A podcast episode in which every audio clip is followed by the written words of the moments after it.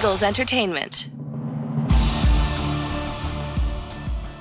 Welcome, Eagles everywhere, to the Eagles Insider Podcast presented by Lincoln Financial Group.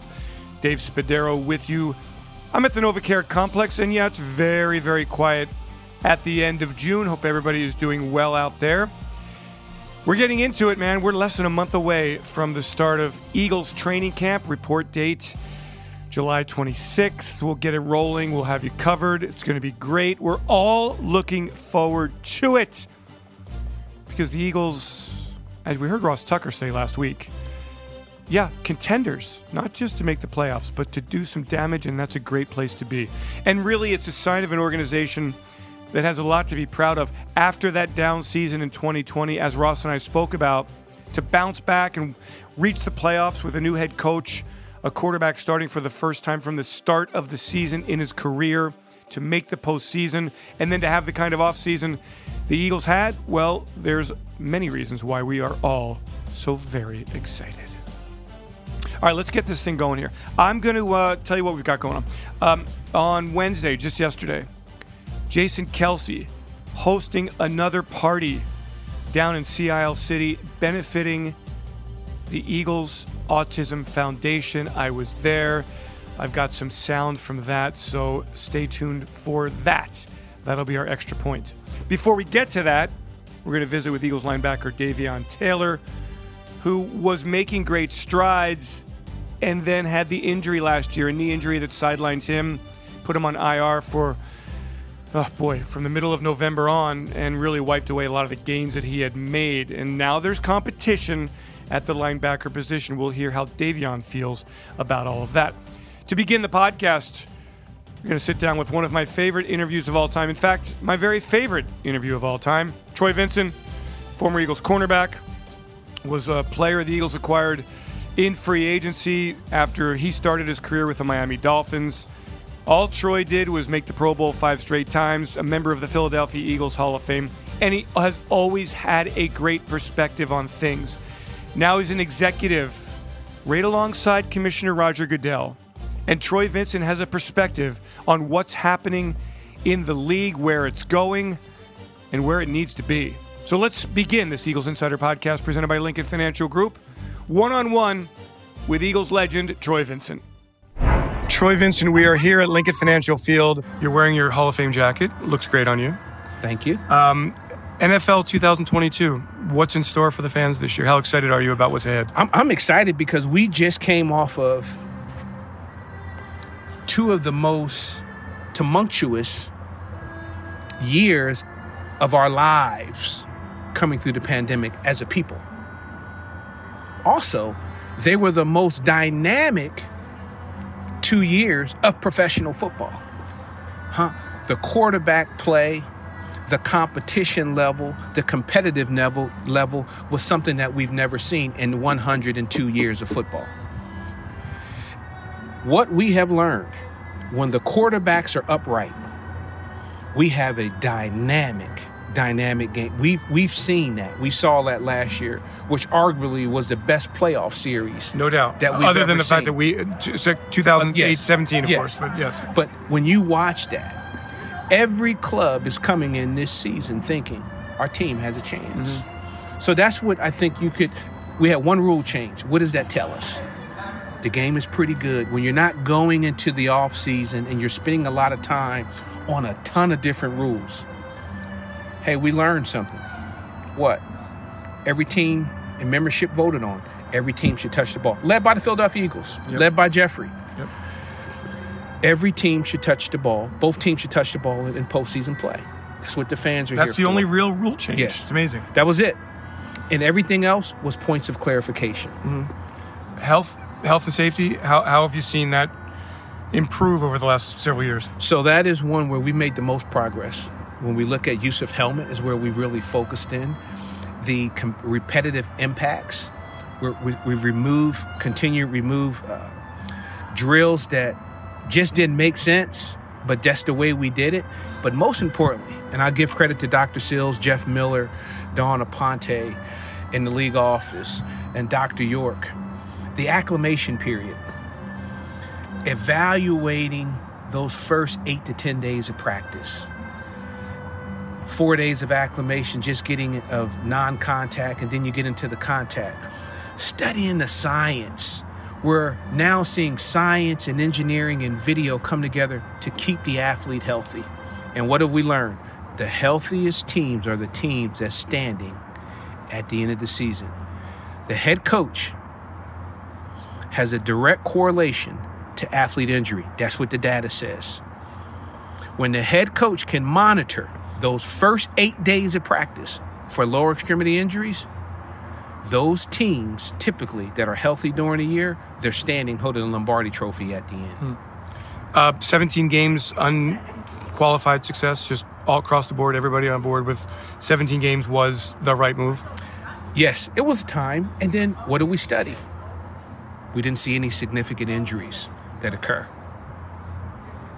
Added an additional regular season game. So we think it, we all believe you listen. Who's we? The coach. You talk to the players. You talk to the medical staffs. You talk to membership. You talk to the fans. I believe the fans enjoyed it. We had competitive games from the beginning to the end. So when are we going to 18? let's just enjoy the 17. Let's okay. just let's just enjoy this for a little bit, and we're going to keep. We got to keep studying the science, keep studying the data, because it's not just about more games. You got a human body that's in that in that uniform. Yeah. Let's see if this works, continues to work. Let's see if let's enjoy it now. I think another interesting aspect is the international push. Um, where are we going? We're going to Germany this year, right? Mexico, France, Mexico, Germany that whole international series is just fascinating. Why? When people talk about what's the next generation of fan or fandom, it's the international. You got London, Tottenham, Mexico, Germ, eventually China. I mean, it's beautiful. You talk about being a global sport. Here's my here's my question on that. It's a hard game for international fans who've never been around it to understand. There's stoppages, there's flags, there's some guy in a striped uniform waving his hands with rules. Soccer, it's just roll the ball out and everybody's running around. Basketball, only five players on a side. Football, there's 11 on a side with a lot of nuances. How do you educate the world? You educate the world, and we're seeing it through our international pathway program. If anybody has seen that in the last, just just look, just just take the last two years, five to you know four to five international players, players from Africa, they're playing and starting. Here, the Eagles have great, they're, they're good ball players. We're now in a generation where the children are teaching their parents about the sport, unlike years past or decades, uh, decades, where we've seen the parent legacy actually teach children around whatever sport it may be. It's now we're now in an era where the children, in, in particular international, they're teaching their parents about American football. So our international pathway program has been outstanding. Us playing games there, more importantly, those players from international making NFL squads, that's how you educate. Through flag football as well.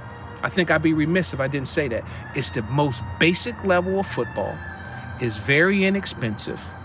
And you can teach it. If you can teach soccer, you can teach baseball, you can teach lacrosse you can teach the international markets the game of football. Didn't Jaws and Chad Lewis, didn't they have something going in the Far East years ago where they were having those grassroots programs to educate? Yes. Still doing that? Did make any progress? Yes. I mean, it's the reason why Osi Umenyiora and others, what they were doing years ago, what Jaws and Chad was doing years ago, we just built on it. Different clubs and different, frankly, different former players took their model and expanded. Mm-hmm. How many years you been with the league now? This is going into my 12th. And would you say the league is as strong as it's ever been? It just keeps getting better and better to me. It keeps getting better and better. Why? Because of the collaborative effort and everyone keeping the game first. The fan, the player, and the owner. That's what matters. And when you find the inclusion of those three elements, and what works for the investor, that's the owner, the player, the health and care of the player, and then the fan, the individual who's sitting in the seats that's watching the, the players uh, participate. It's a beautiful thing. And the quarterback play, the wide receiver play, the defense, it's the skill set is something that we've never seen before. I mean, you look at this draft class. You look at some of the draftees that the Philadelphia Eagles just drafted. You have men that are 6'6, 6'8, 6'7, 300 plus pounds running four or five 40s. Unheard of. And you see more of it. Well, I would argue that, listen, you at cornerback in 2002, when you could touch somebody, a little bit different. It now. is a little different. I'm not saying it's not different. And I'm not- not for the worst, not for the worst. The game has evolved. Mm-hmm. But guess what? As as as the game has evolved, player protection is better than it's ever been, and fandom is at all all time high. That's that's what it's about. It's not about when I was in the di- the dinosaur era and what I did. It's about today mm-hmm. and enjoying and celebrating the men and and the women that are playing the game today. It's a beautiful thing.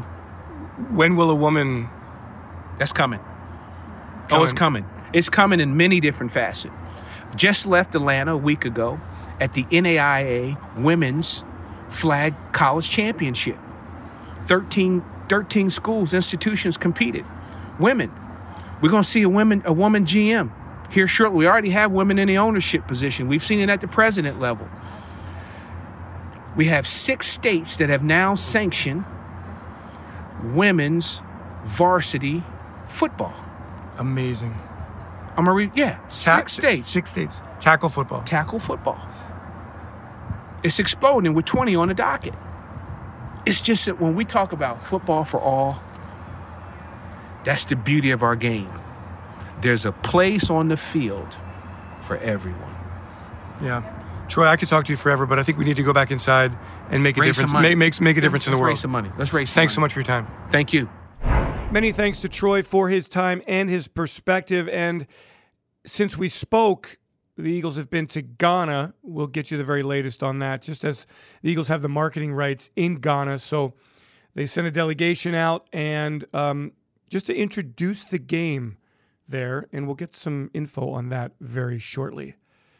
Davion Taylor, well, his journey is a remarkable one. Played all of one and a half games in his high school career because of his family's religious beliefs that did not permit him to play on Friday nights, which is obviously high school's big night of playing football. So he practiced all week. He watched the games from the sidelines, if you will, and then he went to community college, played well enough there. Tremendous athlete, earned a scholarship at the University of Colorado, and boom, a few years later, he's with the Philadelphia Eagles. Third round draft pick three years ago. Davion Taylor making progress step by step. And last year, you could see that progress. He was on the field, around the football, making many, many plays. A couple of fumbles forced in that win over the Denver Broncos. And then when the Eagles played the New Orleans Saints at Lincoln Financial Field, Taylor suffered a knee injury that ended his season. Now he's back. But that weak side linebacker job is not Taylor's to just walk into and take. He's got to earn playing time. The Eagles in free agency signing Kyzir White in the draft, selecting Nakobe Dean in the third round. So where does that leave Taylor? We talked about it just before the Eagles broke camp in the spring. Taylor expecting big things when training camp opens in late July.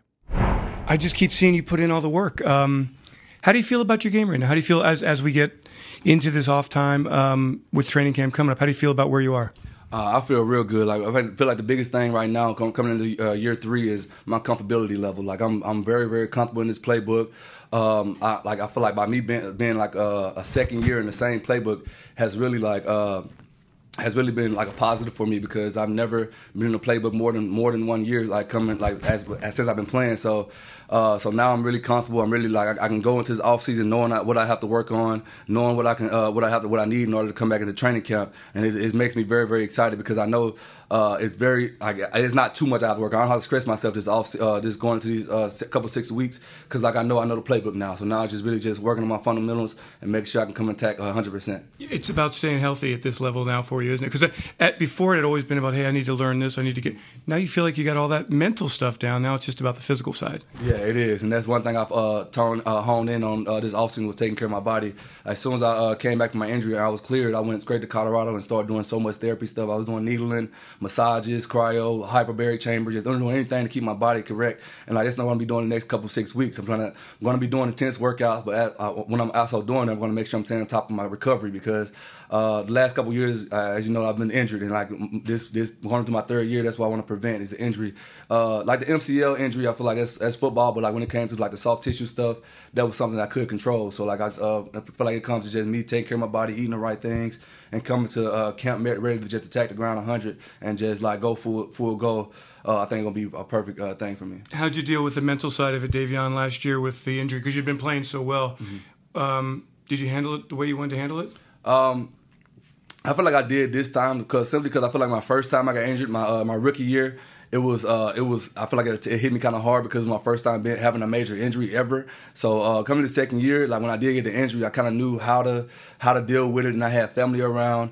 And uh, my biggest thing was like this past year when I got injured was like making sure I didn't get away from the game because like my rookie year when I got injured, I realized like I, I kind of like backed up from the game because I kind of hurt and everything. But as I was hurt this time, I made sure I stayed engaged. Like when I was like even like when I had um, when I had treatment up in the uh, in the in the training room with the trainers, I made sure like I had an earphone in, listening like listening to meetings, even though like I probably wasn't in there uh, like and physically, but I just made sure I, I, was up in there like just just mentally, just make sure I'm still just honing in because I, I, I was trying to come back and I never knew I was if I was or not. You were a tackling machine last year when you were on the field. How did it feel out there? Oh, it felt good, and I feel like every game I was getting better and better. Like uh, I still remember the last game before I got hurt, the Saints game. I feel like that game was like ten times slower than uh, when I first got in, and I feel like um, that's why I'm really I was kind of frustrated I got hurt because like every single game I saw myself getting better and better. Like the mistakes I made a previous game I wasn't making before, so like I just see myself improving every game, and I actually got excited for it because I knew uh, where my game was going.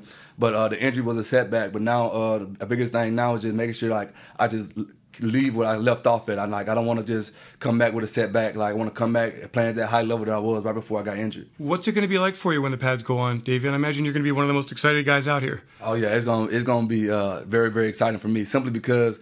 Like I said, I've never had, I have never made it through a training camp healthy yet. So like my biggest thing this time, when I do come back, taking care of my body. When them pads come on, I'm gonna give everything I got because for one, I know I got competition like uh, coming in and everything, which I love because like it's part of the game. Like without competition, like I wouldn't be here. But like uh, but now it just makes me even more excited that uh, knowing that I'm to be taking care of my body. I know I'm to be be ready to come attack this year, and I'm to make sure that I have every all the tools uh, to be successful. From the time you came in to now, do you feel like you have all the ability, the skills, mentally, physically, to excel at this NFL level? Oh yeah, yes I do, and uh, I feel like in my rookie year that was the biggest thing for me mentally. Like I was wondering, like since I didn't have the background that everybody else had playing high school football or and uh, and all that, I feel like I wasn't going to be as good because like I, I knew I was still learning. I knew everything was slow and everything. I'm in my rookie year, like out of our first training camp, like I, I I tell myself I probably wouldn't have made a team if I didn't get drafted third round because like everything was so fast and like it was hard for me to learn the plays because like everything was so different than uh like the way I was taught in college and everything. But now by going to my third year, like I, I, I, I, see what I can do. I see that I have the, all the fundamentals.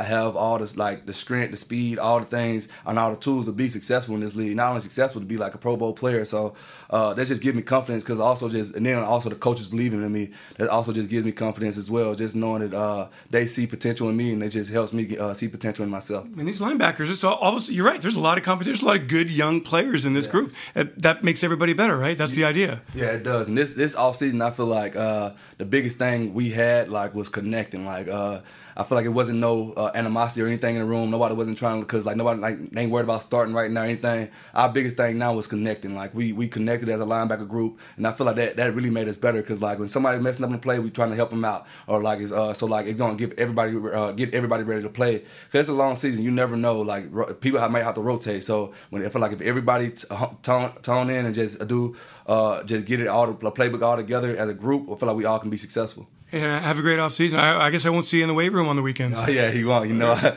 I'll come up there, make sure I'll keep my body right. Yeah. Thanks, Davion. Oh, of course. All right, so we're gonna do the extra point here. Well, from the beach, Sea Isle City, specifically, the Ocean Drive, a legendary bar, even more specifically, and it was mayhem and chaos and fun and Jason Kelce doing some good for a second consecutive year for the Eagles Autism Foundation, a huge fundraiser. And I was there on Wednesday. And here's what some of the action was like for the Eagles' future, what we think, Pro Football Hall of Famer, Jason Kelce, doing great things in the community and having a lot of fun with it.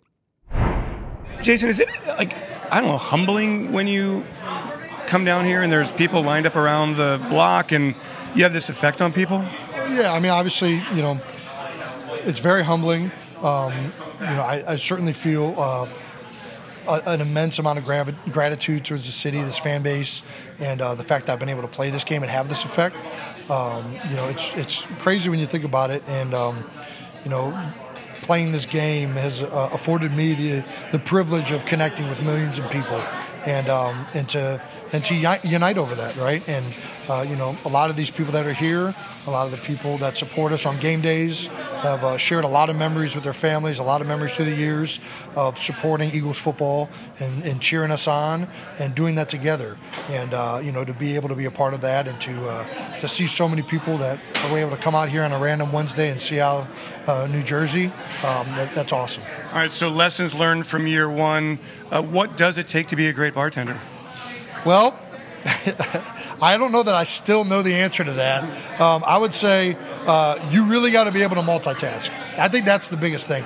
You got to be able to take orders over here, start the new orders, and also be taking the next order if you want to be making the most amount of money. So I think uh, good bartenders are vastly um, underrated in our communities, and um, I, I, learned that firsthand. It is not an easy job, especially with a packed bar. You're moving a million miles an hour, and uh, yeah, it's a it's a daunting task. So this is the fundraiser, and one of the rules that I, as the MC, first time MC here today, have been told by your wife via Chuck Hammond is that no one is allowed to have a, a chug a beer with you. You are not allowed to chug a beer today until people pay to chug a beer. Yes. Do you understand those rules? I understand those rules.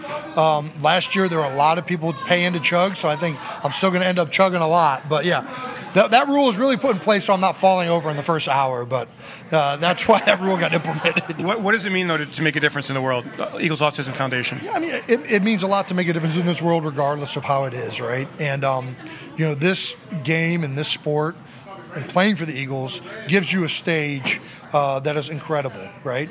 Um, you know, there's no chance I would have been able to do anything else and have this type of impact on um, this many people. And uh, so when you when you get to try and um, uh, lend support to causes that you believe in, causes that are uh, dear to your family or dear to you, um, it uh, I mean that's it, it, it, makes it much bigger than the game itself, and I'm honored to be able to be here. Will you remember a lot of today? I'll remember this. I think. Jason, thanks. All right, thanks. And that'll do it for this episode of the Eagles Insider Podcast presented by Lincoln Financial Group. Many thanks to everyone involved the Eagles media relations staff, Ray Doyle, Peter Kelly, of course, for putting this all together and doing such a wonderful job. The Wizard every single week. Thanks to all of you for joining. If you have a moment to give us a review, we sure do like those five stars. Please do so. We include a link in the details section of your podcast library. I'm Eagles insider Dave Spadaro. Thanks for joining everyone. We're back next week with more. Brandon Graham is the exclusive interview. It's 4th of July week. Happy Independence Day. Be safe, be happy, and remember, training camp is not far away.